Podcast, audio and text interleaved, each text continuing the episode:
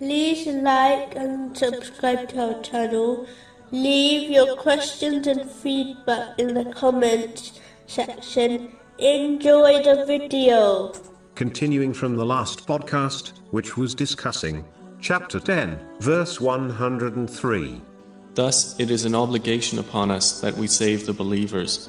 Specifically, it was discussing a narration found in Sunan Ibn Majah, number 1081, which advises how to gain blessings in provision, divine support, and an improvement in one's condition and state. The final thing mentioned, which leads to the blessings mentioned earlier, is giving much charity, both hidden and open.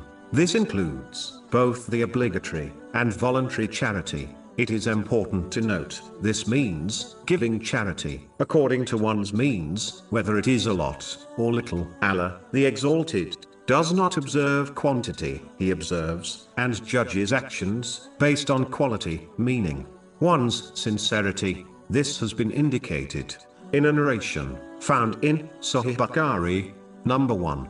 This leaves Muslims with no excuses but to give charity according to their means. In addition, it is important to give charity regularly instead of once in a while, as regular deeds are more loved by Allah, the Exalted, even if they are little. This has been advised in a narration found in Sahih Bukhari, number 6465. Finally, those who desire to encourage others to give charity can give it publicly. This will cause them to gain the same reward as those who donate because of their inspiration.